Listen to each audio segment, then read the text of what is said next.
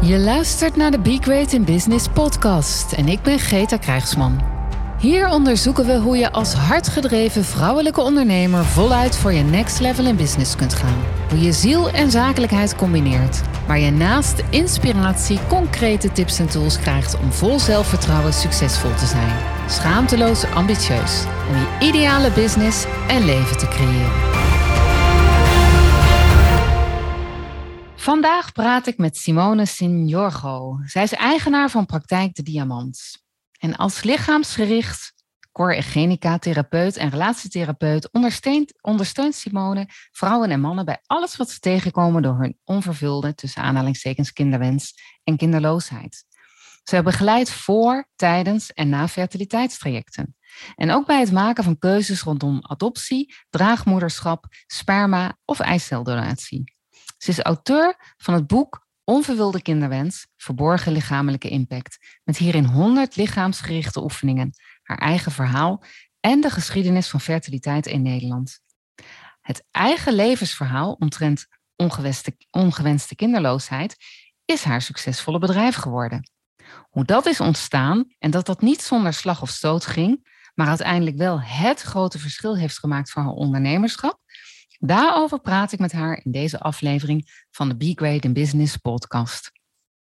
Vandaag dus hoe een levensverhaal een succesvol bedrijf werd. Een interview met Simone Signorgo.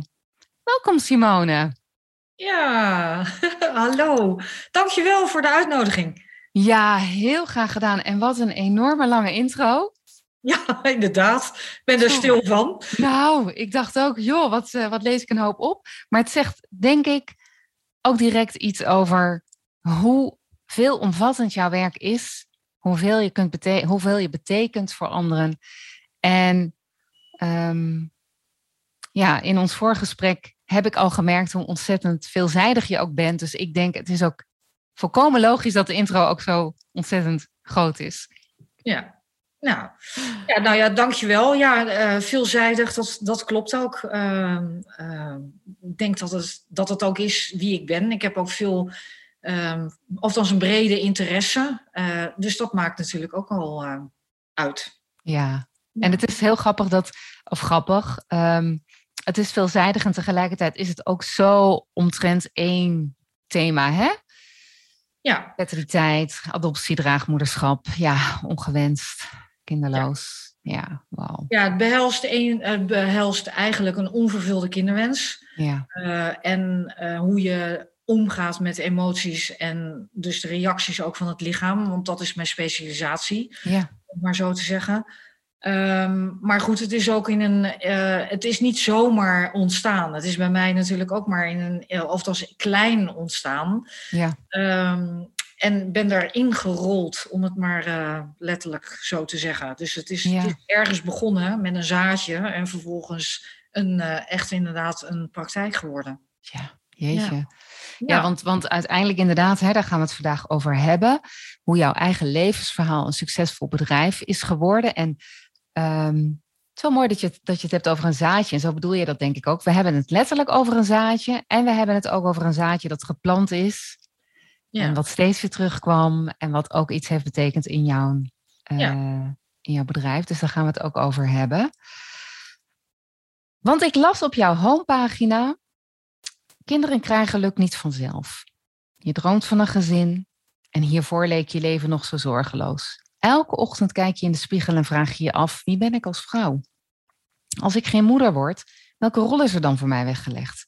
En die pijn drukt op je schouders. De, emotie, de automatische piloot staat aan en je zoekt afleiding in je werk, mobieltje of tv. Of tv. Zo, ja, inderdaad. ja. Ja. ja, ik lach er nu bij, maar het is eh, verre van eh, vanzelfsprekend om Ja. zwanger te worden. Eh, in een wereld waar het lijkt alsof de hele wereld kinderen krijgt, ehm, zijn er één op de zes stellen, om het maar even zo te zeggen, die moeite hebben om zwanger te worden. Dus het zwanger worden en zwanger blijven is niet vanzelfsprekend. Eén op de zes, zeg je, Simone. Ja, Zo, ja. En dat is, het neigt al naar één op de vijf. Zo. En dat is overigens wereldwijd. Dus, dus niet alleen in Nederland, maar is wereldwijd. En uh, die, dus dat er geen vanzelfsprekendheid is dat er een, een gewenst kind komt. En um, ja, dat, van die 1 op de 6 uh, belandt ongeveer de helft, even heel gechargeerd, gewoon groot gezegd, de helft belandt in uh, behandelingscircuits. Mm-hmm. Um, grote of minder grote behandelingscircuits, uh, trajecten. En daarvan blijft een, nog eens een keer een heel groot gedeelte uh, kinderloos achter. Dus uiteindelijk uh, is er zo'n 5 tot 6 procent van, van de stellen, zeg maar, die echt kinderloos blijven. Ja. Um, en daar ook alle moeite voor gedaan hebben. Maar ja, vanzelfspre die vanzelfsprekendheid van ik krijg een kind, uh, die is er zeker niet. Nee, die is er niet, überhaupt al niet, feitelijk al niet. Nee. En daar, ja, voor deze mensen voor wie dat geldt, dus al helemaal niet. Hè? En voor jou, jij hebt daar dus mee te maken in jouw werk. Maar je had daar zelf ook mee te maken. Ja, ik had er zelf ook mee te maken. Ja, mm. ik, uh, ik had een uh, grote wens. Ik heb altijd als kind wilde ik, uh, nou ja, zoals dat dan heet, moeder worden en kinderen krijgen. ik had trouwen, boerderij, honden, kippen en grote scharen kinderen en pan op tafel en schuif maar aan. Weet je wel, zo'n zo'n droom had ik. Ja. Maar ja, het bleek al snel toen ik getrouwd was. Um, dat mijn ex-man verminderd vruchtbaar is en dat ik een misvormde baarmoeder heb. En die combinatie die zorgde ervoor dat in de tijd, en dan heb ik het over uh, zeg maar rond 1995, dus dat is best mm -hmm. een tijdje geleden. Mm -hmm. um, dus, dus een tijd terug uh, uh, ja, was, waren er maar een paar mogelijkheden om eventueel met een medische behandeling zwanger te worden. Maar er werd mij toen al verteld, op basis van mijn baarmoeder, de misvorming daarvan, uh, dat de kans zeer klein zou zijn. En als ik al zwanger zou worden, dat het wellicht ook een probleem zou kunnen gaan geven tijdens een zwangerschap. Maar daar konden ze geen ja, goed antwoord op geven. Uh, wat ik wel wist dat het een zwangerschap zou zijn met uh, wekelijkse controles en dergelijke. En mogelijk ziekenhuisopname. Um, maar ja, dat, dat drong allemaal toen niet tot mij door hoor. Ik bedoel, dat, dat besef had ik toen helemaal niet. Uh, maar we zijn dus in een rollercoaster terechtgekomen uiteindelijk, omdat uh, toch zo'n vijf jaar van alles mogen geprobeerd hebben, wel met uh, tussenposes, rustpauzes en dergelijke. Um, maar toen bleek uh, dat het toch niet zou kunnen gaan lukken. Wel met een bepaalde behandeling die inmiddels heel veel plaatsvindt ik zie, en dat is een ja. geïnjecteerde spermacel, zeg maar, in een eicel. Mm. Was destijds, toen wij die behandeling deden, dat was uh, begin 2000, mm -hmm. dus die tijd. Um, toen ja, was dat nog, stond dat nog in de kinderschoenen. En ik zou in een wetenschappelijk onderzoek komen met, met mijn kindje dan, of met ons kindje. daar zaten heel veel voeten, althans, nou ja, had veel voeten in de aarde, om het maar even zo te zeggen, en haken en ogen aan. Um, en daarin hebben wij toen het besluit genomen om dat niet te doen. Dus wij zijn gestopt met de behandelingen. En dat was geen malse keuze. Nee, dat kan me uh, voorstellen. Zo. En daarin is dus wel mijn levensreis, zeg maar, ontstaan naar mijn bedrijf. Want ja. um, om een lang verhaal kort daarin te maken, het heeft, uh, het heeft ongeveer een jaar geduurd voordat ik echt instortte. Ja. Uh, na de keuze om te stoppen. En ja. Ik stond er helemaal achter hoor. Het was een enorme opluchting ook dat, ik, uh, dat we niet meer naar ziekenhuizen hoefden en niks meer hoefden te doen. Um, maar ja, ik, op dat moment uh, dacht ik van oké, dan ga ik me storten op mijn werk en dan ben ik daarmee bezig. Maar ik belandde uiteindelijk gewoon in een strakke burn-out. Um, en daar met een hernia ook. Dus ik heb anderhalf jaar thuis gezeten. En dat is het begin geweest met, ja, wat wil ik dan met mijn leven? En wat wil ik met mijn werk? En ja. uh, wat wil ik dan gaan betekenen? En ja. word ik dan, om even terug te gaan naar jouw tekst ook, hè, de tekst die je net opnoemde van de website. Ja. Wie ben ik dan als ik geen moeder word? Ja. Nou, ik kon er toen geen antwoord op geven hoor, kan ik je vertellen. Nee, maar het raakt mij nogal, omdat natuurlijk, ja, deze podcast gaat ook over hè, uh, jezelf mogen zijn als vrouw, als vrouwelijk ondernemer. En dat hele thema, dat vrouw zijn, dat ben daar ook altijd wel mee bezig. Hè? Van hoe zie je jezelf, hoe ziet de maatschappij jou, hoe ziet nou, welke cultuur dat. En dat te lezen van jou op jouw website, dacht ik, ja, ik moest daar zelf ook over nadenken. Weet je, oh, hoe zit dat dan voor mij? Stel je voor dat ik inderdaad geen, hè, ik ben moeder van drie kinderen, maar hoe was dat geweest? Had, hoe had ik dat dan? Ik kan dat me dat, daar geen voorstelling van maken natuurlijk, omdat het geen rol heeft gespeeld. Maar het raakte me wel, dat ik het van jou las. Dacht ik, wow, ja. dat gebeurt er dan dus met je. Jee. Ja, en dat, dat geeft ook gelijk het thema weer wat ik in de praktijk ook regelmatig zie. Ehm, het is lastig om je een voorstelling te maken als kinderloze moeder, om het maar zo te zeggen, van hoe het is om in een gezin met een gezin te zijn. Daar kan je hooguit een droom over hebben of een, een bepaalde aanname met een voorstelling, met een uh, vaak ook wel een mooi gekleurd beeld. Mm althans, had, ik praat even over mezelf, dat had ik in ieder geval. Uh, maar tegelijkertijd is het ook voor degene, uh, zeg maar vrienden en familie, die dus wel een gezin hebben, uh, is het ook heel knap lastig om je te kunnen verplaatsen in hoe zou het voor mij zijn als ik geen kinderen gekregen zou hebben. En dat, ja, ik noem dat vaak twee werelden. En het zijn twee werelden waarin je in een soort naar elkaar kijkt, naar een bepaalde etalage.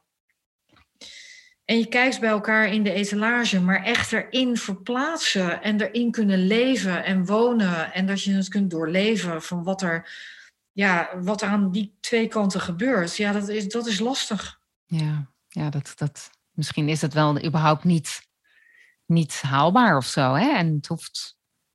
Zou, ja. ja, nou ja, goed. De vraag is natuurlijk. Ehm, eh, het hoeft ook niet per se haalbaar te zijn. Nee voor wie het zegt. Maar uh, je wil, je, laat, de wens is dat je het haalbaar wil maken. Dat is dat het kind komt dat je zo graag zou willen. Ja. Uh, maar even terug naar uh, als, het, als je ongewenst kinderloos blijft, dan is vaak de wens om, en het, het is een beetje zwart-wit, maar is het een grote wens om erbij te horen in natuurlijk de wereld die vol kinderen zit. Ja. Maar tegelijkertijd is die wereld super confronterend en knetterhard om naar te kijken en om in te, in te bewegen. Ja. Omdat er een groep mensen is die iets heeft wat jij niet hebt. Ja.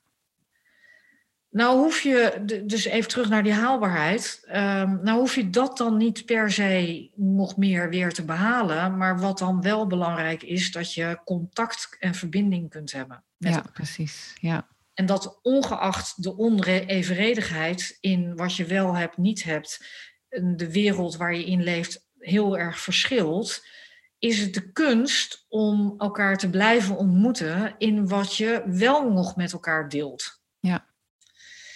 En dat gaat ook, uh, gaat ook over het hebben van begrip naar elkaar en het kunnen luisteren naar elkaar. Ja. Uh, van hoe de levens veranderd zijn. En ja, dat is niet makkelijk. Dat is uh, best een uitdaging, maar het is wel mogelijk. Ja. En wat, is daar, wat, wat heb jij zelf daarin ontdekt, Simone? Want toen zei je ja, dat, ik wist dat in het begin nog niet. Wie ben ik dan als vrouw? Wat, wat, ik, doordat je dat zegt, neem ik aan dat je daar wel achter gekomen bent. Hè? Wie ben ik dan als vrouw? Waarbij ik dus niet vind dat je per se kinderen moet krijgen of per se moeder moet worden. Hè? Dat is ook even ter verduidelijking helemaal niet wat ik persoonlijk vind. Ja. Dat is ook niet wat jij zei, maar dat is, wil ik toch even zeggen. dat ik, ja. Uh, ja. En dat, is zo, dat klopt ook, weet je. Je bent zoveel meer als vrouw dan uh, moeder. Hè? Of dat je, dat je als vrouw geslaagd zou zijn als je alleen maar moeder zou worden. Dat is daar. Uh, uh, ja, dat, daar geloof ik helemaal niet in. Je bent zoveel meer dan dat. Ja. Uh, punt is dat ik kan alleen maar even nu over mezelf spreken, maar goed, ik zie deels dat ook in de praktijk terug. Op het moment dat een verlangen, wat zo'n oerverlangen over het algemeen is, wat zo'n drive in je leven geeft, en waarin je hoopt iets echt te kunnen betekenen, als dat niet uitkomt, ja, dan sterft er, althans dat was bij mij in ieder geval, dan sterft er wel iets. Want het verlangen, dat, ja, er is, het is iets wat je niet uit kunt zetten. Er bestaat geen aan- en uitknop voor. Nee. En daarin ehm, is er bij mij een, ehm, een scenario gaan draaien van gedachtes. Waarin, en ik noem dat vaak uh, piekerrotondes. Mhm, ik, ben, mhm. eh, eh, ik ben daarin eigenlijk de Pieterberg afgegaan en in mijn piekerrotondes. En dat zijn scenario's geworden waarin ik mijn eigen verhaal ben gaan geloven. Mm. Dat ik gefaald heb als vrouw. Eh, dat ik niet goed genoeg was als vrouw, want mijn baarmoeder is mislukt en daardoor was ik als vrouw mislukt. En dat is niet, eh, begrijp me goed, dat was niet waar ik de eer, in de eerste jaren direct in da- aan dacht van ik ben dus als vrouw mislukt. Nee, dat is ontstaan door de jaren heen, doordat, ik, ehm, doordat het gevoed werd. Ehm, ook mede door mezelf, gedachten die ik had. Van zie je wel, ik hoor er niet bij. Ja. Zie je wel, het gaat altijd weer over kinderen en dus niet over mij. En dan Ja. kan je zeggen, ja, maar ja, het kan in de dagelijkse wereld ook niet altijd over jou gaan. Nee, dat klopt. Ehm, maar het is wel fijn als er ook een plaats is voor ehm, een ander verhaal. Dus Ja. ook mijn verhaal. Ja. Nou, ik hield, en de, de eerlijkheid gebied wel te zeggen, ik had daar ook een deel in, want ik ging steeds meer stil worden. Dus ik ging inhouden. Ja. Ik ging niet vertellen, dus ik werd stiller. En daarmee werd bevestigd, zie je wel, er wordt niet naar me gevraagd. Ja, bizar hè. Dat doen we in, op heel veel dingen, maar dus dat gebeurde daar ook. Ja. Ja, Ja. en dat. eh, en weet je, dat systeem, zeg maar, van hoe ik mijzelf beschermde voor de pijn, Ja. Hield dus in stand dat ik vond dat ik faalde, dat ik er niet bij hoorde, dat ik, eh, ja, dat, het, eh, dat ik daardoor ook niet meer fijn vond om naar verjaardagen toe te gaan of feestjes of wat dan ook. En dat bevestigde dan maar weer dat, is dat ik het elders moest zoeken en dus heel hard moest werken en daar succesvol eh, moest gaan worden of wat dan ook. Ja, dat weet je, dat, dat werkte allemaal niet. Want Nee. uiteindelijk, waar het over gaat natuurlijk in het leven, en daar ben ik dan ja, aan- inmiddels door eh, schande en eh, schade wijs geworden, Mhm. ehm, dat de kunst van het leven is om iets te gaan doen waar je goed in bent en wat je leuk vindt. Ja. Maar ja, daar zat dus de crux. Ja. Mijn verlangen eh, was, dat wilde ik heel graag, ik wilde moeder worden. En Ja. ik dacht, ja, daar zou ik ook heel goed in geweest zijn. Met mijn fouten natuurlijk. Ja. Ehm, maar eh, ja, dat ging dus niet door. En ik wist dus niet, wat zou er dan zijn? Ja. En dat, dat, is, dat is een van de meest eh, voorkomende thema's ook in mijn praktijk. Dat is als een droom wegvalt, dan eh, is het zo dat je. ehm, ja, dromen kun je werkelijkheid maken. Dat zijn Mhm. de wetten van hè, de, de aantrekkingskracht en dergelijke, wat ook in de business eh, coaching en al dat soort zaken ook altijd gezegd wordt. Ja. Dat is waar. Ja. Geloof ik ook voor een heel groot gedeelte in. Maar er is wel een hele harde les die bij mij bevestigd werd. Dat dromen niet altijd uitkomen. En dat je zeker niet altijd krijgt waarin je hoopt dat je het krijgt. Of waar je je op visualiseert of mee bezig bent in positiviteit. En dat was mijn kinderwens. En ik koppelde daar dus gelijk aan. Zie je wel, het komt niet uit. Dus al die andere quotes en leuke dingen die gezegd worden, het klopt niet. Maar daardoor Ik denk ook dat je, dat je daar, dat, dat is denk ik ook gewoon ehm, terecht dat je dat ook dacht. Ik bedoel, de hele, het hele maakbaarheid, ja, dat is natuurlijk, dat is gewoon niet waar. Nee, is niet waar. Nee, Nee, en er zit natuurlijk wel, er zit wel wat in de wet van de aantrekkingskracht. absoluut. Ja, Maar ik ben natuurlijk wel degene die ehm, het naar voren brengt. En, en ik werd geconfronteerd met dat de wereld dus niet maakbaar is, waarbij het ook wel medisch regelmatig voorgeschilderd werd als dat er zoveel mogelijk is. Ja. Maar in mijn hoofd, want het is wat ik zelf ervan gemaakt heb, was dat ik dacht, daardoor gaat het vast lukken. Ja. Want er zijn kansen. En hoe dan ook, weet je, het gaat lukken. En toen het Ja. niet lukte, ja, toen is er bij mij wel een zaadje geplant ook met, oké, dus hoe hard ik ook werk, het kan dus niet lukken. Hoe hard ik ook mijn best doe, het kan dus ook niet lukken. Ja. En ik ben op een gegeven moment mezelf, als ik tegenslag kreeg of wat dan ook, dan dacht ik, nou, dat, nou ja, zie je wel. Nee, dus weet je, laat ik dat maar niet doen. Ja. Dat gaat toch niet lukken. Ja, dus het, het, kwam, het ging op meerdere vlakken in jouw leven, ging datzelfde patroon zich manifesteren, eigenlijk, om het zo te zeggen. Ja, En dat, eh, dat is iets waar ik me totaal niet van bewust geweest ben, dat dat speelde. Ehm, ik wist wel dat ik me steeds ongelukkiger ging voelen, dat ik niet Mhm. lekker in mijn vel zat, eh, dat ik eh, depressieve gevoelens kreeg en ehm, dat ik uiteindelijk van de, e- na de eerste burn-out in een tweede burn-out belandde. En dat voelde nog veel meer als falen, want wie komt er nou toch twee keer in een burn-out terecht? ja. Best wel veel mensen heb ik inmiddels wel begrepen, maar ja. Ja. En dat, ehm, ja, totdat ik ehm, een therapeute ontmoette. Want ik ben uiteindelijk bij mijn, na mijn eerste burn-out eh, ben ik hulp gaan zoeken. Mhm. Ben ik in therapie eh, terechtgekomen. En vanaf dat moment ben ik allerlei persoonlijke ontwikkelingsstukken gaan doen. Heel Mhm. niet zozeer voor om zelf coach te worden, maar puur voor mezelf. Mhm.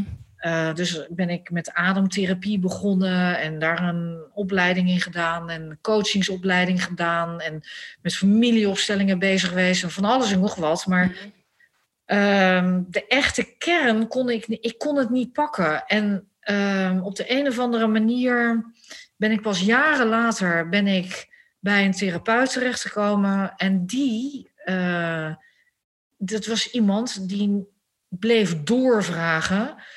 En die haakte aan op die kinderloosheid. Oh, dus eigenlijk had je dat thema niet eens, in al, met alles wat je al gedaan had, was dat thema niet zo zeer cent- centraal geweest of zo. Is dat Nee. wat je bedoelt? Oh, zo, En daar, daar speel ik zelf een grote rol in. Omdat ik regelmatig zei, nou, ik heb daar geen problemen mee. nou ja, Dat is het niet hoor. Daar hoeven we het niet over te hebben. Ja. nee, want ik, ik kom voor andere dingen. Ik kom voor een burn-out. En dat is dat ik weer aan het werk kan. En dat ik wil weten wat ik dan met mijn toekomst wil en dergelijke. En met mijn werk en ander werk. Maar het is wel door sommige mensen aangestipt. Hè, door eerdere eh, coaches of therapeuten of ook wel in de opleiding. Ja. Maar nooit zo specifiek dat, in, dat eh, en het is een lichaamsgericht eh, therapeut geweest, ehm, waar ik uiteindelijk bij terechtgekomen ben toen ik in een tweede burn-out eh, eh, terecht kwam. Mhm. Ehm, na mijn scheiding ook. En dat ik, een, eh, dat ik een man met kinderen ontmoet heb, met wie ik kort samengewoond heb. En onze relatie is verbroken. En Mhm. toen dat verbroken werd, toen kwam ik in een stuk terecht die, die zo oud was en die ik herkende. Namelijk, ik moest afscheid nemen van een man, maar ook van twee kinderen en een hond. Oh ja. En, eh, en alles was weer aan in mijn Ja. lijf. Dat ik kinderen wilde. Maar ja, ik was in de tussentijd 45, dus dat Ja. was een. eh, en alleen. Ja. Eh, Dus dat was een hele rare setting. En Ja. deze dame, die therapeute, ehm, die, die greep in eigenlijk. En die haakte aan als een liefdevolle pitbull. Ik zeg ik heel eerlijk, maar ze bleef aanhaken. Want zij voelde gewoon dat daar iets zat. En, eh, en ik wilde daarvan weg. Maar zij bracht mij daar op een liefdevolle eh, manier naar die kinderloosheid. Mm. En, eh, en ik was maar in de overtuiging, ja, wat een onzin. Dat is zo lang geleden. Wat een onzin. Ja, Ik, dat is, en dat zij zei, voor rouw staat geen tijd. nee. En die heeft mij geconfronteerd eh, op een manier dat, dat ik ja, in rouw zou, nog zou zijn. Nou, ik heb er voor gek verklaard, echt waar. Maar ja, Dat kan ik helemaal voorstellen, zoals, jij, zoals ik jou hier zie. Doe normaal, weet je wel. Ja. Nou, ik heb het ook echt tegen haar gezegd. Ja, Ja. doe normaal. Ja. Ik heb verdriet en rouw om, ehm, ja, om de situatie, zeg maar, van. Mijn, mijn ex-man, na twintig jaar eh, bij elkaar zijn en dan uit, uit elkaar gaan. En dus uiteindelijk die relatie met die man met twee kinderen. En uh, zij heeft mij wakker gemaakt in het lichaamsgerichte werk. En toen mm. zij, wat zij zei toen, dat is mooi dat je dat zegt, maar het betekent je lichaam slaat alles op, je lichaam liegt niet. En op het moment dat je iets in je leven ervaart op een ander tijdstip, kan het mhm. zijn dat oude pijn aangaat. Ja. En dat je dus denkt te rouwen over de man en die twee kinderen en je ex-man, maar tegelijkertijd is er iets anders wat dus mee rouwt. En, uh, en op het moment dat ze dat uitsprak, dat ze zei van dat, je, dat mijn lichaam dus reageert op iets wat oud is, mhm. toen brak ik. Zo. Want toen was het, uh, toen was het hek van de dam. En ik, eh, weet je, ja, de, de, de, tranen schieten nou weer. Maar omdat ik me dat moment nog kan herinneren dat ik uh, in haar praktijk was. En op de grond in elkaar zakte. En ik heb een heel uur alleen maar gehuild. Zo, ja. En, en vanaf dat moment, uh, toen wist ik, ik wil wat met die lichaamsgerichte therapie. Want ik, was ook bij haar omdat ik ook met mijn praktijk iets anders wilde. Ja, want je had toen al wel een eigen praktijk, Simone. Ja, ik heb in 2009 mijn eigen praktijk gestart. Ja. Uh, en dit speelde ergens in, wat was het, 2012? Ja, 2012. Mm Ehm, en ik was daar eigenlijk bij deze therapeuten, ja, erg, dus gewoon wie, hoe ik ben. Hmm. Ik kwam daar ook om uit te zoeken uh, van nou, de, die therapievorm, zou dat wat zijn en zou ik de opleiding doen? Want zij, zal, we, zij was leraar, lerares in uh, de opleiding. En dus ik kwam daar met eigenlijk een beetje gespleten stuk. Dus dat ik zowel voor mijn eigen praktijk kwam als mijn eigen ding. En, uh, Jouw hoofd had het heel mooi bedacht, uh, Simone. Dat ja. is wat ik bedenk. Ja. En zij liet mij in één sessie zien wat lichaamsgerichte therapie dus doet. Ja. En ik dacht dus op dat moment alleen maar, mijn hemel. Ja. Wat jij daar doet, dat voelt zo goed, terwijl ik een uur gehuild heb. Hè? Ja. Maar hier moet ik iets mee. Voor mezelf, maar ook gewoon voor de toekomst. En. Ik ben blind in de opleiding gestart, vijf jaar studie. En ik ben bij haar uh, vervolgens in, uh, verder in therapie gegaan. En dat is uh, de meest intense therapie die ik ooit gedaan heb. Want ik heb toen in dat, begin, in dat beginstuk, ik, ik heb er elke week gezien.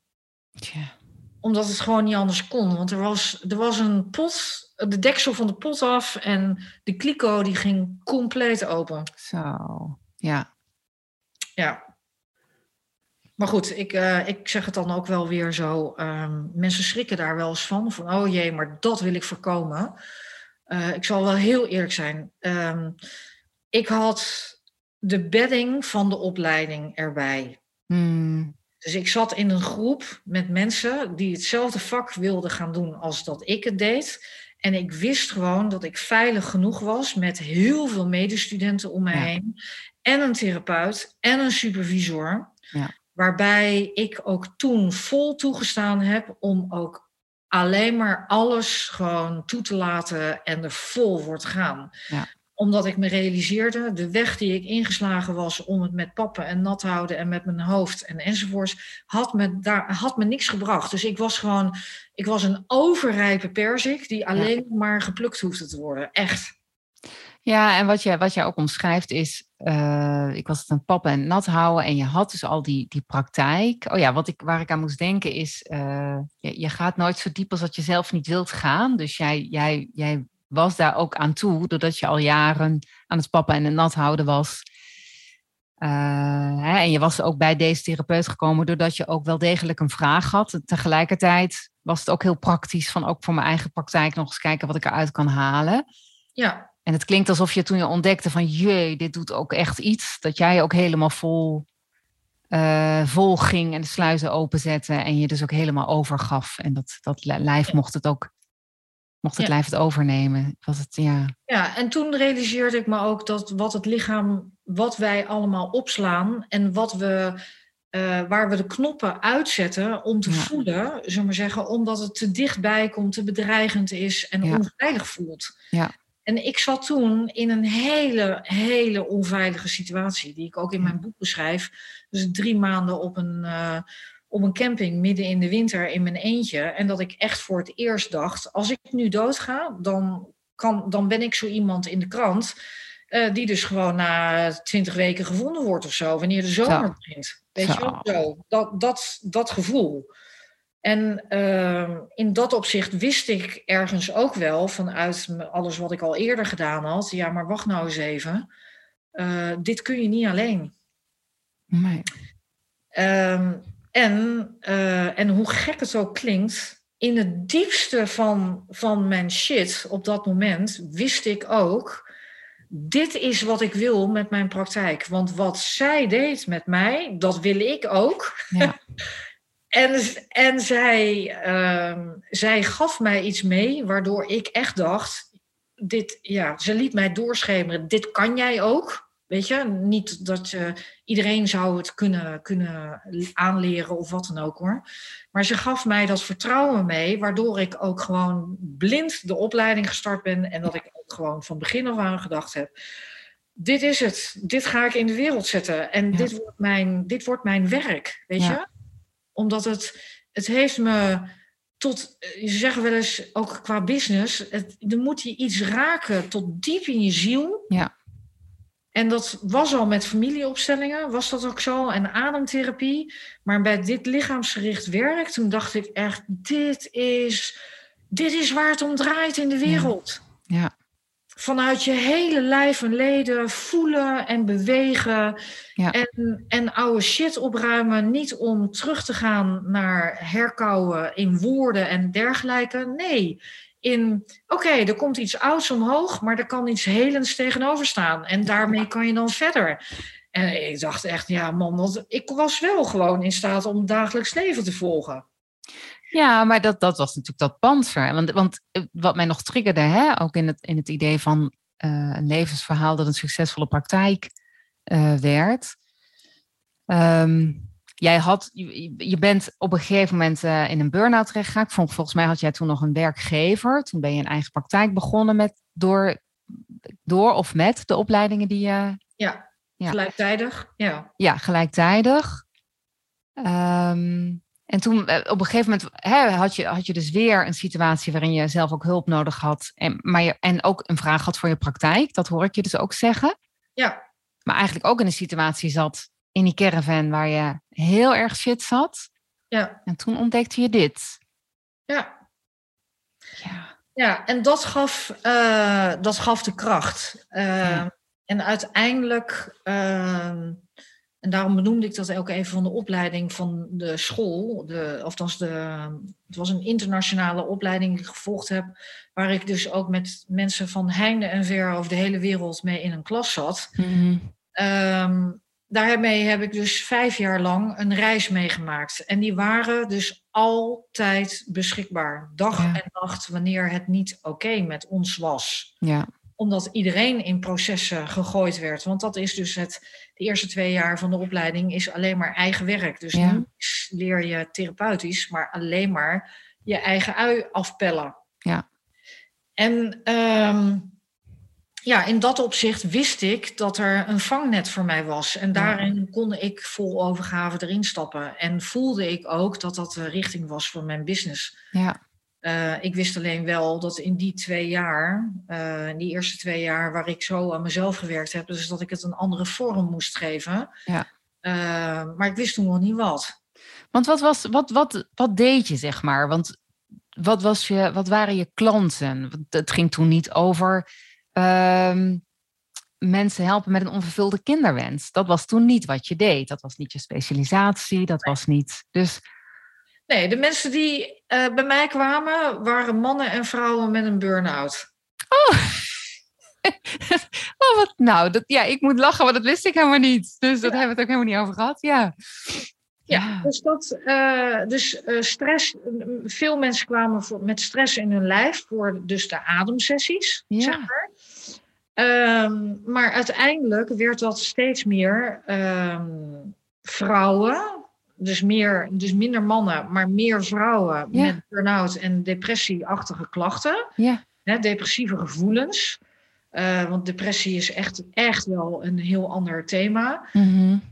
Um, en uh, van daaruit ontstond al een bepaalde ja, soort organische verandering. Dat is dat uh, tijdens de opleiding, dus de studie, dus in 2012 was dat, in 2009 ben ik de praktijk uh, begonnen. Dat was mm -hmm. vanuit coaching, ademtherapie, sessies.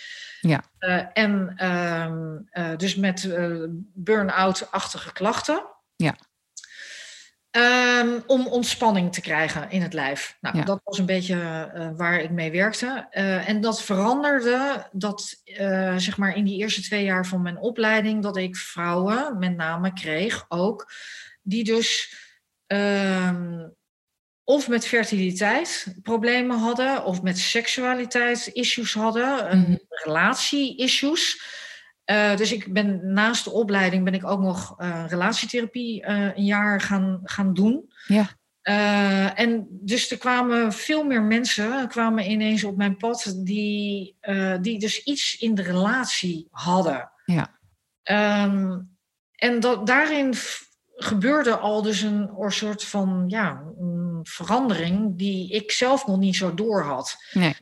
Uh, richting fertiliteit. En het viel me wel op toen al wel van god, het is, het is apart zeg.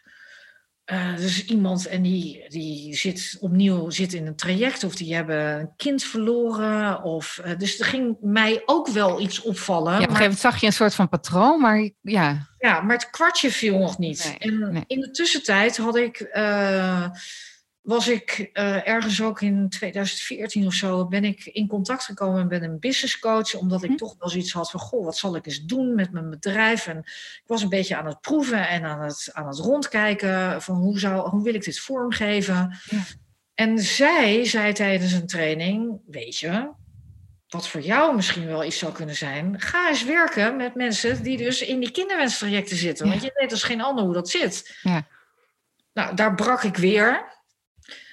Maar het kwartje viel nog niet, want ik had er nog niet, ik was er nog niet klaar voor. En uh, deze dame, die heeft wel iets heel belangrijks gedaan. Die heeft een, die heeft een zin uitgesproken, uh, die mij heel erg aan het denken gezet heeft, maar ik kon hem nog niet pakken. Maar zij zegt, who has to die first before you start? En ze zei het in het Engels.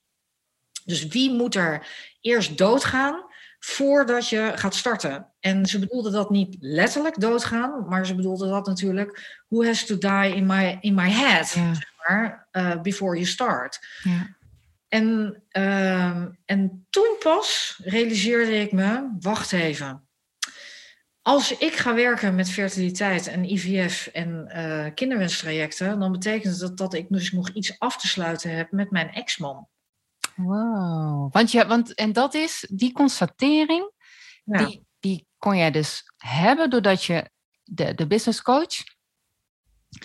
Ik denk in het uh, hele vraagstuk wie is je ideale klant, hè? wat is jouw eigen bagage in je rugzak? Zo komt dat Ja. dan bij elkaar.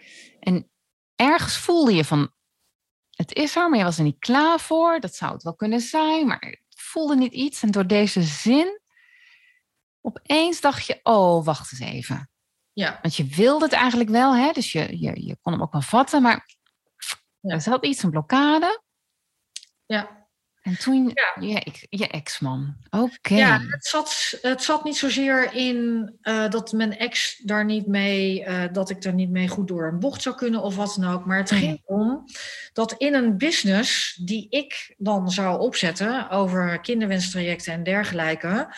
Ehm, en ongewenste kinderloosheid, dan ga je iets vertellen over je eigen verhaal. Want dat is natuurlijk wat in de marketing, dan, dan ga je dus jezelf, je levensverhaal vertellen Ja, delen. En in dat levensverhaal zit dus ook mijn ex. ja, En daar zat, een, daar zat iets. Daarin had ik dus een, eh, ook een overtuiging dat is not dan, want wat kan hij eraan doen? Dat is, uh, en dan ga ik de hele boel op internet zetten. En dan vervolgens, wat doet het met hem? Dus ik ging rekening houden met hem. Ja. En dat was vanuit een liefdevolle positie. Hè? Ik ja. um, en dat, dat heeft een tijd geduurd overigens, want het lijkt alsof ik dat ook in één keer het kwartje bij mij viel, maar uh, die viel niet gelijk. Nee. Uh, maar zij heeft uh, een buitengewoon goede therapeutische uh, vraag gesteld en geen invulling gegeven. geen antwoord. Ja. En mij zelf het antwoord laten vinden.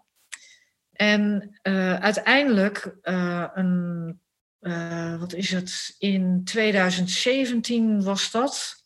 Of was 2018, dat durf ik even niet te zeggen. Maar um, nee, 2017 is het geweest was op een bepaald moment, uh, was er al wel een kwartje gevallen. Ja, maar ja, ik moet hier iets mee, inderdaad. En het gaat over, die, uh, over mijn uh, ex-man. Mm. maar ik wist nog niet de vorm aan te geven. En toen was het moederdag. En toen las ik ergens op Facebook een bericht van een moeder die een, een kind, een zoon verloren had.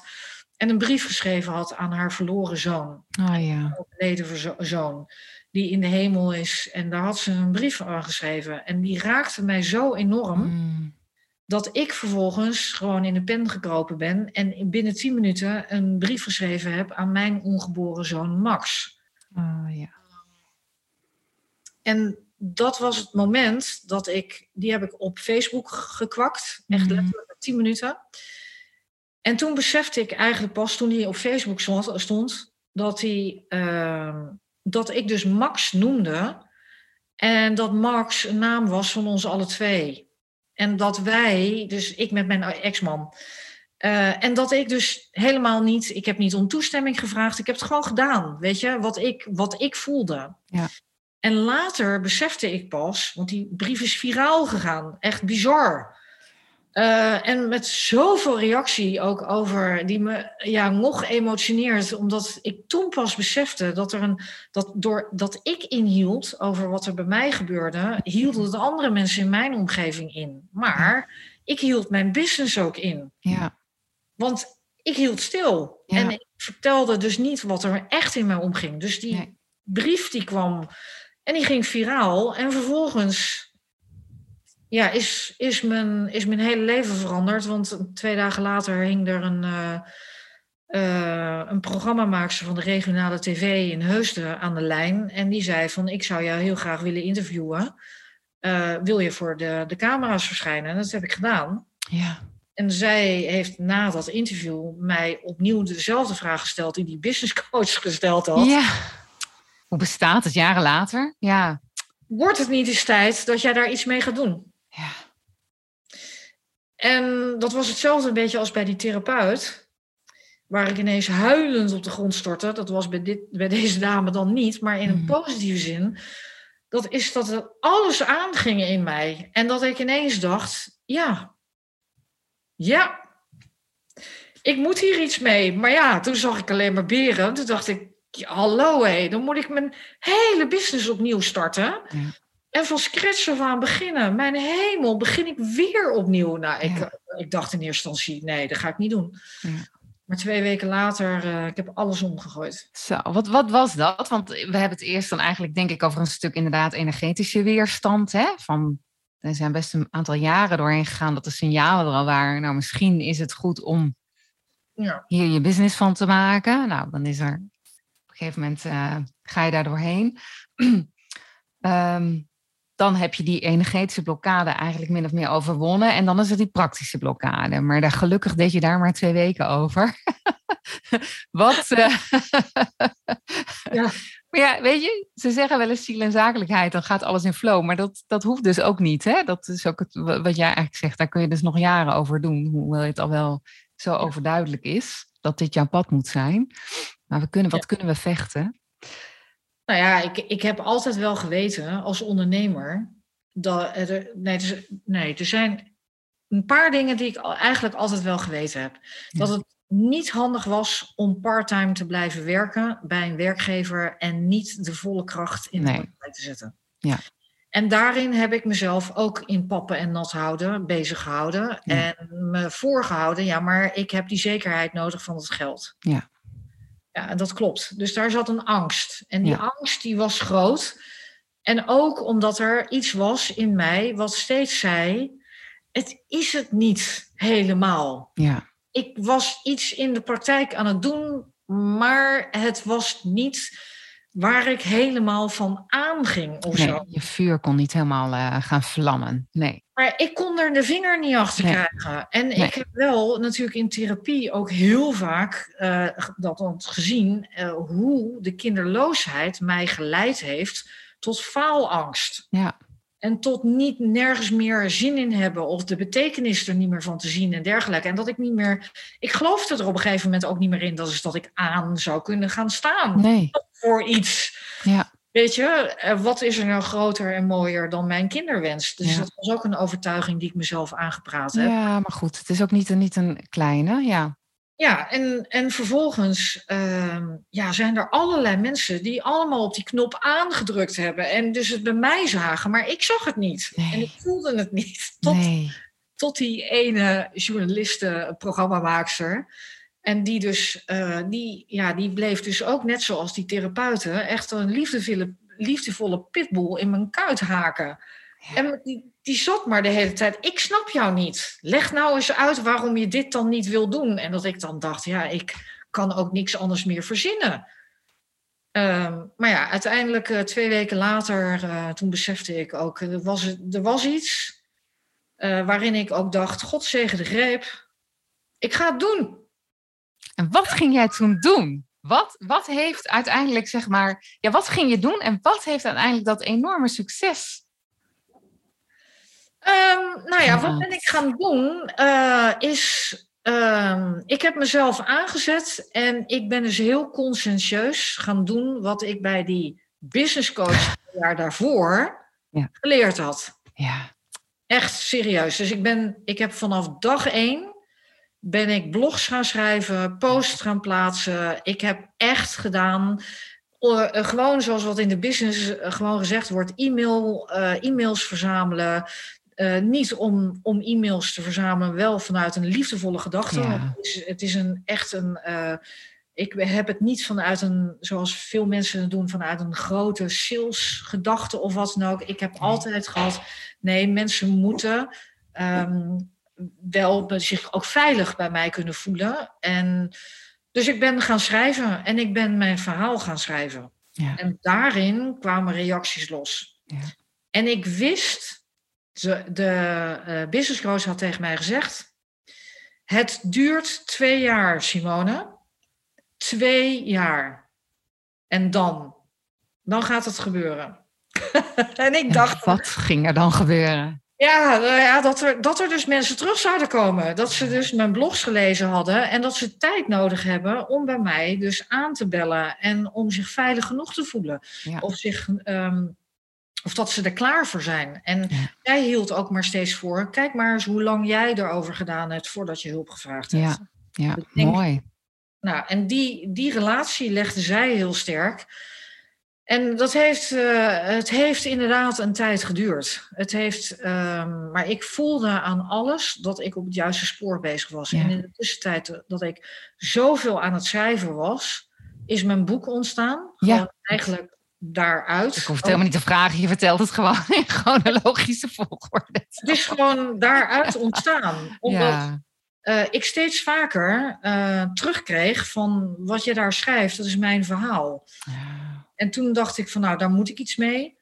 Eh, en uiteindelijk ehm, is het boek geweest dat ik afscheid genomen heb van mijn ex. oh, Ehm, dus met Who Has To Die, om het maar even zo te zeggen, Ja. business coach het over had. Eh, door het boek te schrijven was ik dus met een, ehm, iemand die redigeerde en dus zelf ook schrijfster is, heb ik mijn eigen verhaal dus opgeschreven. En Ja. daar heb ik echt pijn van in mijn buik gehad. Gewoon man, om dat op papier te zetten en om dingen te benoemen zoals het in mijn huwelijk was en dergelijke. En dat ik echt dacht, ja, maar ik moet daar hem om toestemming vragen, hem eerder laten lezen. En ach man, ik heb 86 beren afgeschoten op de weg, maar ja, En zij zei maar steeds, wacht nou even, het is jouw verhaal. Ja. En door haar weer en het boek, ehm, ja, ben ik erachter gekomen dat dat ook inderdaad zo is. Ja. En het grootste cadeau heb ik uiteindelijk vorig jaar gekregen. Dat is dat ik een gesprek gehad heb met mijn ex die mijn boek gelezen heeft. Hmm. En dus eh, totaal anders in de film zat dan dat ik in mijn hoofd had. Ach. Eh, en dus vol lof en helemaal ook gewoon daarachter stond en zei... Het is ongelooflijk, er zijn ook delen van het verhaal dat, dat hij zich afvroeg... waar was ik dan eigenlijk? Dat hij dingen niet meegekregen heeft, zoals ik dingen niet mee heb gekregen. En weet je, ehm, dat heeft mij dus uiteindelijk bevestigd dat er, dat er dus in mijn hoofd iets speelde wat mij ook tegenhield in de business. En Ja. vanaf het moment dat mijn boek verschenen is, is er iets veranderd. Zo. Enige nadeel is dat corona ertussen zat. Ja. Want ik had een hele planning vol met overal lezingen geven. En eh, ik had het allemaal op de rit. Want op 15 mei 2020 is er, zou de boekpresentatie zijn. En corona heeft eh roet in het eten gegooid. En toen dacht ik dus van ja, nou dat is lekker. Dan, dan eh, krijg ik dus de praktijk alsnog niet van de grond. Hmm. Maar dat is anders gelopen. Ja, want, want jouw, jouw praktijk is wel degelijk van de grond gekomen. Gaan vliegen. Ja, zeker. Ja. Ja, weet je, ik werk nu eh, eh, echt vijf dagen in de week en ik moet gewoon af en toe ook de rem erop zetten. Dat is dat ik Ja. de andere kant van, eh, van de situatie heb, dat ik, dat ik echt rust moet inbouwen en voor mezelf de tijd anders moet indelen. Dus ik zit in één keer in een andere situatie, waarbij ik niet meer zozeer de zorg heb van hoe moet je het opbouwen en... maar dat ik veel eerder zit met: oké, eh, er zit nu een andere draai in mijn praktijk. Wat wil ik met mijn kennis voor de Ja. toekomst? En, Ja. eh, eh, want dat is met corona, zeg maar. mijn wens is ook dat, is dat ik, dat ik ook mijn kennis doorgeef aan andere coaches en therapeuten. Ja. Eh, maar die schaalbaarheid zat er gewoon nog niet in vanwege corona, in Ja. verband met eh, geen evenementen en dat soort zaken. Ja. Dat verandert dus nu wel, omdat Ja. ik ook realiseer dat ik als mens ehm, ook maar een beperktheid heb in één op één sessies. Ja, precies. Ja. Eh, en dat is gewoon ook zoals het in de businessmodellen, dan komt het weer, en het klinkt altijd zo raar als ik het dan over mijn cliënten heb, daarin als een businessmodel, maar ik ben ook maar een mens en ik kan ook maar een beperkt iets aan, want mijn vak is ook intensief. En ik wil er wel voor mijn mensen, voor de mensen er wel zijn. Nou ja, ik vind het gewoon op een gegeven moment een hele mooie vraag. Ik, ik zeg altijd. ehm, ja, ik zie het altijd als. Ik heb dat gisteren nog in de mastermind gezegd met eh, de mensen die in mijn programma za- zaten. Je hebt eigenlijk de therapeut, hè, de coach, eh, trainer aan de ene kant. En aan de andere kant heb je degene die ook de ondernemer is. En ehm, dat kan je heel zakelijk maken, dat mag. Ik, mijn, ik merk dat ik met mijn klanten dat we het altijd wat meer organisch bekijken. En wat meer van hoe kan je eigenlijk nog meer mensen bereiken? Hoe kan je nog meer mensen helpen eigenlijk? En dan moet je automatisch ook als meer als ondernemer gaan denken en werken. Want dan heb je het automatisch over, oké, verdienmodel. Want inderdaad, je hebt maar 24 uur in die dag. Dus nou ja, wat kan je dan doen binnen die 24 uur? En zodat het ook nog salaris oplevert, want dat moet het dan ook. En misschien wil je dan dus inderdaad gewoon met een team werken of niet. En als je dat niet doet, dan moet je dus meer geld hebben om, nou ja, weet je, eh, wat meer uit te kunnen rusten. Dus het een past heel mooi op elkaar. En zeker als je vanuit de ziel en zakelijkheid werkt, denk ik, ja, dan past het toch, dan bijt het elkaar niet. Nee, het versterkt elkaar alleen maar.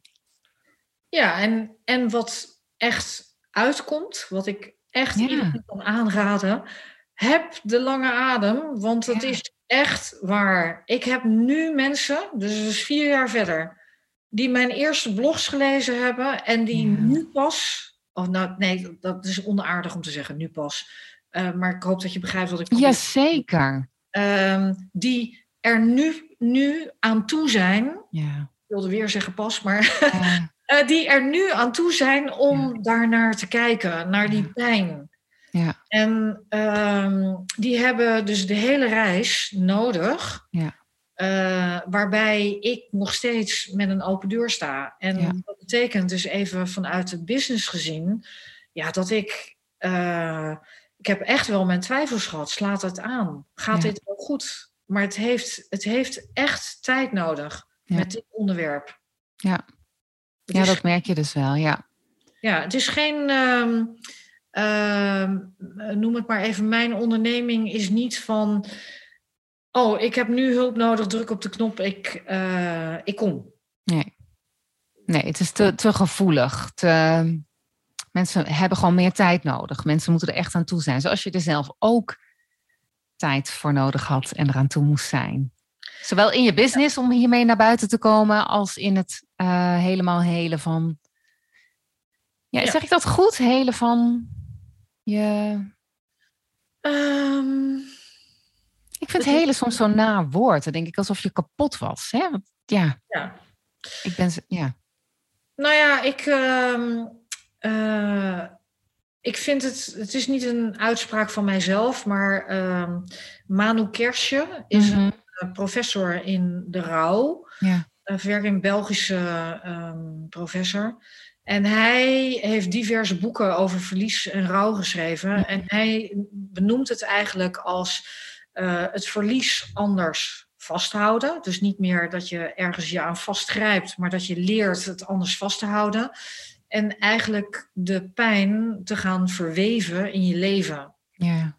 zodat er meer ruimte en leefruimte omheen ontstaat. Dus in plaats van dat het alleen maar alles omvattend eh, is in je lijf en Ja. je leven. En dat, ja, dat is zoals ik het ook zie met mijn praktijk. Ik ben het gewoon, mijn levensreis ben ik gaan meer gaan verweven in mijn leven. Ja. Het, heeft, het verlies en de pijn heeft niet meer de overhand. Af en toe gaat het nog wel eens aan. Mhm. Dat is gewoon zoals het is. Ja. Maar het overheerst niet meer. En daardoor is er andere ruimte ontstaan voor wat ik nu doe. Ja. Ik vind het heel mooi hoe je dat zegt. Mijn leven is meer gaan verweven. Dat vind ik heel mooi. Ja, Want je leven is meer gaan verweven, dus met wie jij bent, maar ook met je praktijk, met je werk. Ja. ja dat vind ik heel mooi, Simone. ja en dat, dat is eh, het- woord verweven, zeg maar, in je leven. Dat is niet voor mij. Hè? Dat, ja, Nee. dat, ik zeg het nu wel, maar dat, ik ben wel eerlijk. Eh, Manu eh, heeft daar de bron van. Ja. En dat vind ik, dat, dat heeft mij altijd enorm geraakt als hij dat zegt in zijn lezingen. ja. en ook in zijn boek. Ja. Het is anders leren vasthouden van dingen. En ik hield vast aan die droom, weet je wel. En ik hield ook vast aan ehm, hoe mijn business gedaan moest worden, zoals business coaches dat zeiden. Nou, Ja. ik kan je vertellen, dat gaat op voor misschien heel veel dingen, maar in mijn onderneming, ja, met het thema waarin ik werk, daar werken al die businessmodellen allemaal niet in. Het is gewoon doen vanuit het gevoel. Ja. En ehm, nou ja, eh, sommige, eh, soms zeg ik ook wel eens van ja, ik doe maar een dotje. Doe maar een totje.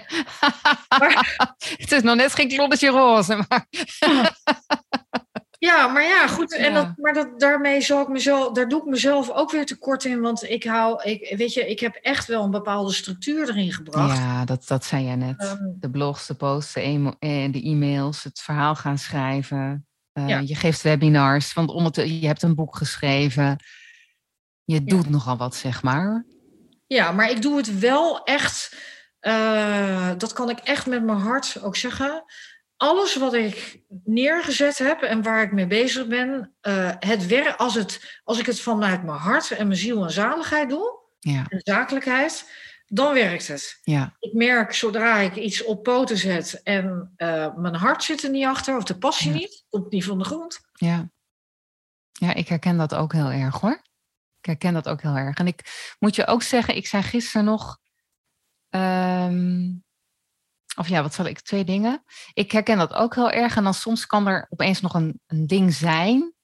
eh, waarvan mensen dan ook wel tegen je zeggen, hè, ook, ook naar mij. Ik werk zelf als business coach. Dus dan zeg ik het wel eens tegen mijn klanten van, joh, weet je, hoe, hoe zou het hiermee zijn? Dan zijn zij er nog niet klaar voor. Niet, in, niet zo extreem als wat jij net schetst, maar dat maak je natuurlijk ook wel mee. Ik ben altijd op zoek naar dat vuur. Hè? Wat zit daar nou? Wat heb je dan meegemaakt? Wat is jouw rugzak? En de rauwigheid, de nare dingen zijn vaak die juweeltjes. Ja, ik, ik doe even tussen aanhalingstekens, omdat het dan in, in beginsel niet zo voelt, maar dat is het dus uiteindelijk wel. Ja.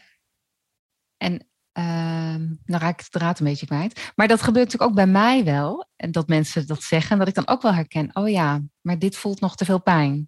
Ik ben daar ook nog niet. En dan kom ik daar toch wel... Hè, een, een hele tijd kan ik daarmee door. En dan op een gegeven moment komt het toch weer terug. En dat je denkt, oh ja, ik moet er toch iets mee. Of omdat er iets verandert. Ja. Dat zei ik gisteren nog tegen mijn, uh, mijn klanten in de mastermind. Uh, de ondernemers. Dat ik zei, oh, ik word ouder in de overgang, ik merk dat mijn vuur een beetje minder wordt. Dus er moet iets veranderen. En dat was ook bijzonder. Oh, ik voel het. Want je, weet je, de hormoonhuishouding verandert hè? in het ouder worden, in de overgang komen. En hmm, het is niet alleen maar de hormonen, het is ook de fase en ook ontdekken, oh, daar, mag een verschuiving. Ja. En ik weet nog niet waar die heen gaat. Ik heb een vermoeden, maar uh, to be continued. Klinkt ook als een mooie reis.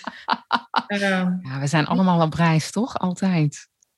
Ja, die ik overigens wel herken hoor. Want de, ehm, ik ben in de menopauze. Ja. En uh, ik herken zeker wat de invloed geweest is van de hormonen ook in dit proces. Want eigenlijk in de verandering naar mijn, uh, de onderneming dat het nu is, zat ik in de overgang. Ja. Uh, dus het was ook, het is in alle opzichten een overgang geweest. En uh, het aller, aller, allerbelangrijkste, en dat is vaak wat in die quotes ook vaak gezegd wordt, weer die wet van de aantrekkingskracht, zoals je het wil noemen. Maar doordat ik meer achterover ging zitten en vanuit gevoel dingen ja. ging doen en minder hard ging werken en ervoor ging vechten en het af willen dwingen, mm. ja, toen veranderde wat. Ja, echt een connectie maken met ja, ja en dat is, uh, dat, daarom is het ook een levensreis van totaal. Ik heb als kind altijd in een overlevingsstand gestaan, van mm. kind aan al. Mm. Om te overleven door ziekte en alles. Het is iets dat is mij ingegoten, werkelijk. Het zit in alles. Dat ik overal in dan de strijd in overleven aanzet. Ja. En dat werkt niet als ondernemer. Weet je, je kan willen uh, strijden en vechten en het willen afdwingen, maar dat gaat een onderneming, daar wordt je onderneming niet blij van.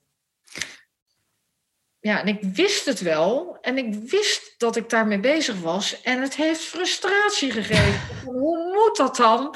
En er zijn ook mensen geweest die me geholpen hebben daarin. En zo van ja, ga nou eens op je krent zitten achterover. En wacht nou ook gewoon eens even. Heb geduld. Maar ja, dan moet je net een ram tegenover ja. je. Je heeft geen geduld. Nee. Het moet nu. nou ja, ja, weet je. Um, en dan, ja, weet je, ik word volgende maand word ik 56. Ja daar moet ik dan toch schijnbaar eerst de menopauze induiken en 56 voor worden. Ja, dat is mijn tijdslijn, om het maar even zo te zeggen. Maar het, ik ben wel heel eerlijk. hoe minder ik stress en vechtlust heb, zeg maar, om iets te laten, sleggen, uh, te laten slagen, hoe beter het lukt. Ja, ik vind het mooi dat je dat zegt, want dat is ook echt dat Weet je, blijf maar gewoon delen vanuit wat je te delen hebt. En blijf maar gaan. En laat dat resultaat maar eens los, weet je. Ga vooral maar dat, dat ja. doen. En dan ben je toch aan het saaien. Want dan denk je van, ja, dat doe je niks meer. Maar je doet wel. Ja. Je doet namelijk wel. Ja. het is niet vechten. Het is niet meer vechten. Ja, maar het is niet zichtbaar. En dat en dat raakt dus uh, ook weer in het thema waar ik dus mee te maken heb, met het onzichtbare, de onzichtbare impact van kinderloosheid. Ja. Ja. Het verlies wat onzichtbaar is. En ik had dan, ik had een, op een gegeven moment een broertje dood in de onderneming. Ja, ik ben dus met iets bezig. Het is zo onzichtbaar als ik weet u wat, wat er aan de andere kant gebeurt. Omdat ja. ook op social media, weet je, mensen reageren pas echt op social media als ze mij kennen. Ja.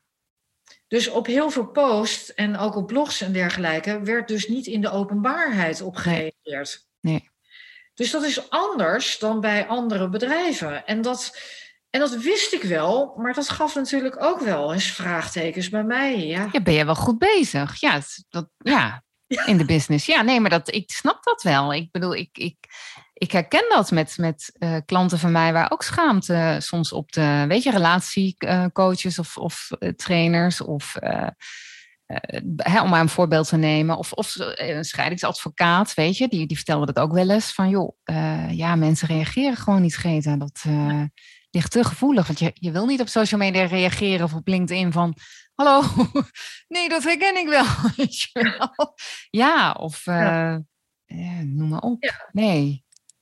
Hey, en ehm, als jij nou ehm, een succesvolle praktijk vanuit je levensverhaal, hè, en met alles wat, je, wat, je, wat jij dus door, door, doorgemaakt hebt, een business coach die je alles een suggestie geeft om daar wat mee te doen. Ehm, andere therapeuten die zeggen, joh, moet je, ma- hè, zou je daar niet iets mee moeten doen? Uiteindelijk de eh, dame van de regionale tv, die eh, het zoveelste zaadje eigenlijk plantte en plop, daar kwam die, eh, daar barstte die eigenlijk zo'n soort van open. Jij werd wakker daarin. Eh, na twee weken stond dat, eh, heb je dat hele bedrijf omgegooid. Welke tips zou je ons vrouwen en ook de mannen die luisteren natuurlijk mee willen geven? Ehm, Misschien luisteren er mensen die ook een levensverhaal hebben of dingen te spannend vinden om naar buiten te brengen. ja. Eh, nou, welke tips? Ja, ik, eh, ik, een van de belangrijkste tips is toch ook wel dat wat ik zei van who has to die. Meestal Hmm. is er iets of iemand of een stemmetje op de achtergrond eh, die meezingt en zoemt, waardoor je niet gaat Ja. als de brandweer. En dat kan, en dat weet ik ook vanuit mijn vak momenteel, zeg maar als lichaamsgericht therapeut. Ja. Eh, dat zijn over het algemeen ook stemmetjes vanuit het verleden. Ja. En dat kun je ook zoeken vanuit moeder en vader, met alle goede en liefdevolle bedoelingen. Maar meestal zitten die, zit er iemand als een papegaai in je oor te kraaien, Ja. eh, waar je al dan niet bewust of onbewust mee bezig bent. En dat is in, ehm, en de- waarbij dat wel beïnvloedt, om Ja. het zo te zeggen. Ja. Eh, dus dat, dat is Dus to die, ja. Hoe has to die en of wie zit er op de achtergrond mee te, te zingen, Ja. eh, die jou eh, iets vertelt over, ik noem maar een zijstraat, nou dat gaat je echt niet lukken, weet je. Ja. Stel dat, dat je dat veel gehoord hebt vanuit het Ja. verleden, ja, dan zou dat zomaar eens kunnen zijn dat, is dat, dat, je, dat dat je parten speelt. En dat hoeft dus niet nog zo te zijn. Ja. Ehm, en het andere, eh, de andere tip die ik toch echt ook wel vanuit mijn eigen levenservaring eh, en ook alles van mijn bedrijf nu gezien heb. Ik had maar steeds dat ik ook keek naar andere succesvolle bedrijven en dat ik dacht, jeetje, die hebben dat even snel neergezet, maar niks is minder waar. Echt, echt, echt waar. Ik heb serieus, en daar komt het weer over die etalage. Als je kijkt in de etalage van elke ondernemer en je spreekt uiteindelijk ook iedereen eerlijk vanuit Mhm. ondernemerschap, dan is ondernemerschap keihard werken. Keihard. Mhm. Mhm. En het gaat niet over rozen. Dus ook bij mij niet. Maar ik had, ik had zoiets, oh, ik heb mijn passie, ik kan dit goed, het werk. En dan komt het vanzelf. Ja, Ja. Dat, zo werkt het niet. Nee. En dat, eh, eh, nou, en ik was dus, en wat mijn tip daarin ook is, ik was dus eigenlijk al bezig met het eindresultaat, terwijl ik nog bij stap eh, drie bezig was of zo. Ja. En dat ik vergat eh, om te genieten van het succes van stap drie. Ja. En dan vervolgens naar stap 4 te gaan en dan van het succes te genieten van stap 4. Ja. En doordat ik maar bezig was met daar ben ik nog niet, om Ja. maar zo te zeggen. Eh, maar ik wil daar wel zijn, eh, was ik maar steeds bezig met eh, teleurgesteld te zijn dat ik daar nog niet was. Ja. Maar ja, eerlijk gezegd, ik was daar ook nog niet. Nee. Ehm, en het, ik vond het ook knap lastig om steeds maar weer terug te gaan. Oké, ik zit bij stap 5. Ho, stop. Ja. Maar ja, dus wat ik er maar mee wil zeggen is... ehm, een onderneming opzetten betekent dat je verschillende stappen zet. En dat je vooral ook terug moet kijken naar die stappen die je al gezet hebt en hoe fijn en hoe, hoe leuk dat was. Ja, dus realiseren dat, je, dat er stappen zijn die je moet zetten. Dus dat, dat dat niet komt door stil te staan. Hè? Want je zei, ja, realiseer je ook dat het, dat het gewoon ook gewoon keihard werken is. Ja. Ehm, en dan niet door keihard te werken. Want je zei ook, ik heb ook geleerd dat ik uh, achterover moest gaan zitten. Ja. Maar ondertussen is het ook hard werken. Realiseer je dat, stappen zetten en vooral ook kunnen vieren, of dat resultaat, dat eindresultaat los kunnen laten, want je bent waar je bent. En dan ook vooral van elke stap kunnen genieten. Dus ook kunnen zien waar je wel bent en dat ook kunnen pakken en daarvan kunnen genieten. Is dat wat je zei? Ja. ja. Ja, en dat laatste, dat heb ik vooral geleerd vanuit corona met mijn boek. Ja. Er was geen grotere teleurstelling, dat is dat ik die boekpresentatie niet kon doen. Ik kon Potverdorie. Ja, met honderd man. En de uitnodigingen waren al verstuurd en alles was al geregeld. En uh, het zou een feestje worden als een soort hergeboorte voor mij. Dat is mijn kindje geboren zou zijn. Zo zag ik dat. En dat kwam niet uit. Ja. Uh, en de pest was ook nog eens een keer dat ik mezelf dus uh, voelde terugzakken in iets ouds weer. In ja. onzichtbaar terugzakken. Ja. Terwijl ik net naar buiten wilde treden. Ja. En Um, en uh, wat speelde daar een rol in? Uh, dat ik ook vond dat daar waar zoveel mensen doodgingen in Nederland, dat ik geen recht had op mijn feestje. Oh ja, ja. En daar had ik moeite mee. En dat, en dat is zonde, want dat drukte namelijk wel op het resultaat en op het plezier. Dat is dat ik mijn boek in handen had. Ja.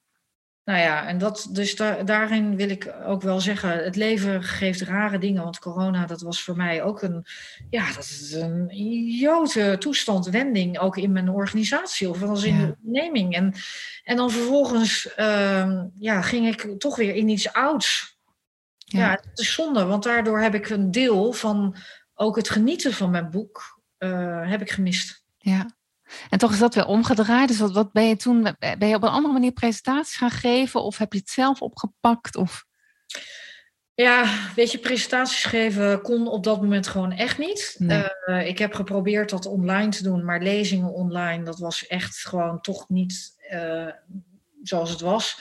Uh, ik ben met online workshops begonnen. En, oh. um, en van daaruit ontstond dus gewoon ook steeds meer interesse in het boek. En ik heb het, uh, ik heb in dat, in dat opzicht heb ik het losgelaten. En ja. daarin, um, met name ook omdat ik een overtuiging had, dat is dat een boek moet gewoon gelijk in het eerste jaar succesvol zijn en anders wordt het niet succesvol. Totdat ik weer iemand anders sprak. Uh, ja, zo weer een les erbij. Ja. Een journalist die mij interviewde en die zei: Je hebt een tijdloos boek, dat is over tien jaar nog uh, interessant. Dus waar maak jij je druk over? Ja.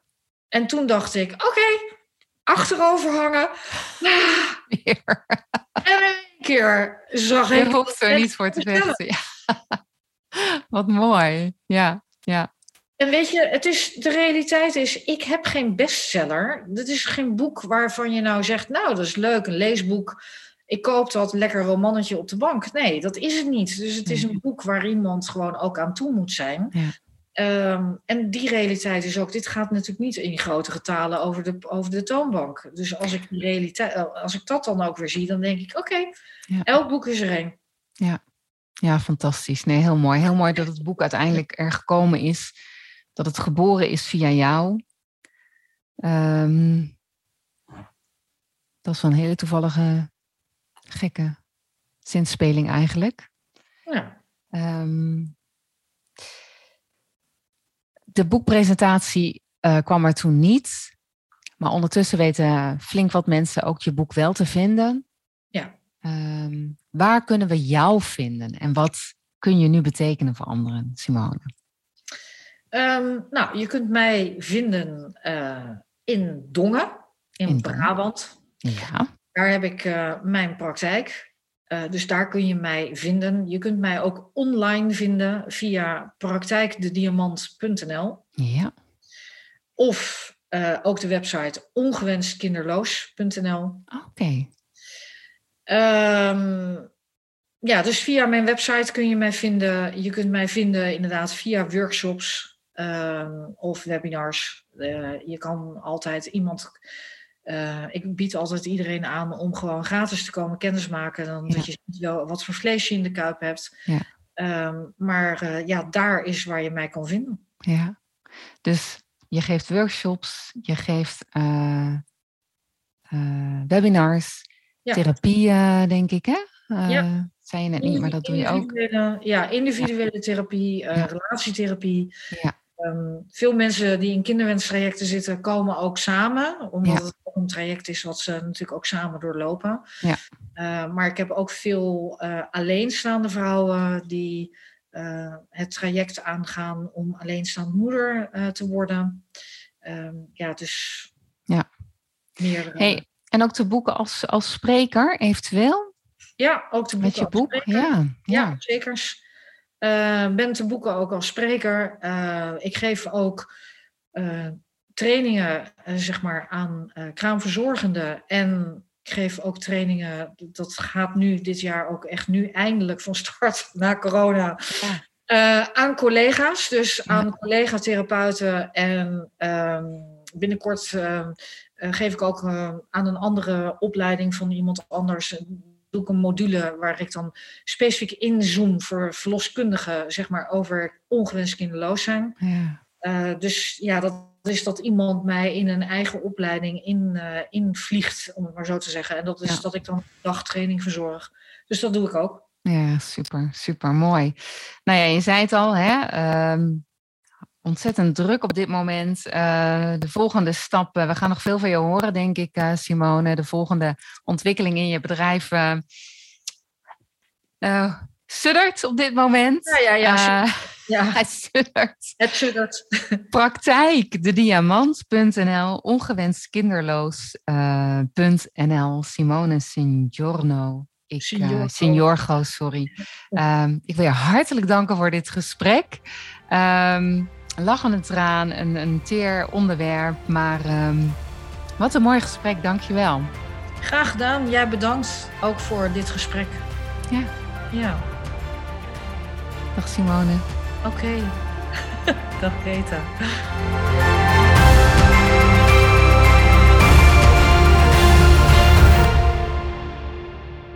Dankjewel voor het luisteren naar deze podcastaflevering van Be Great in Business.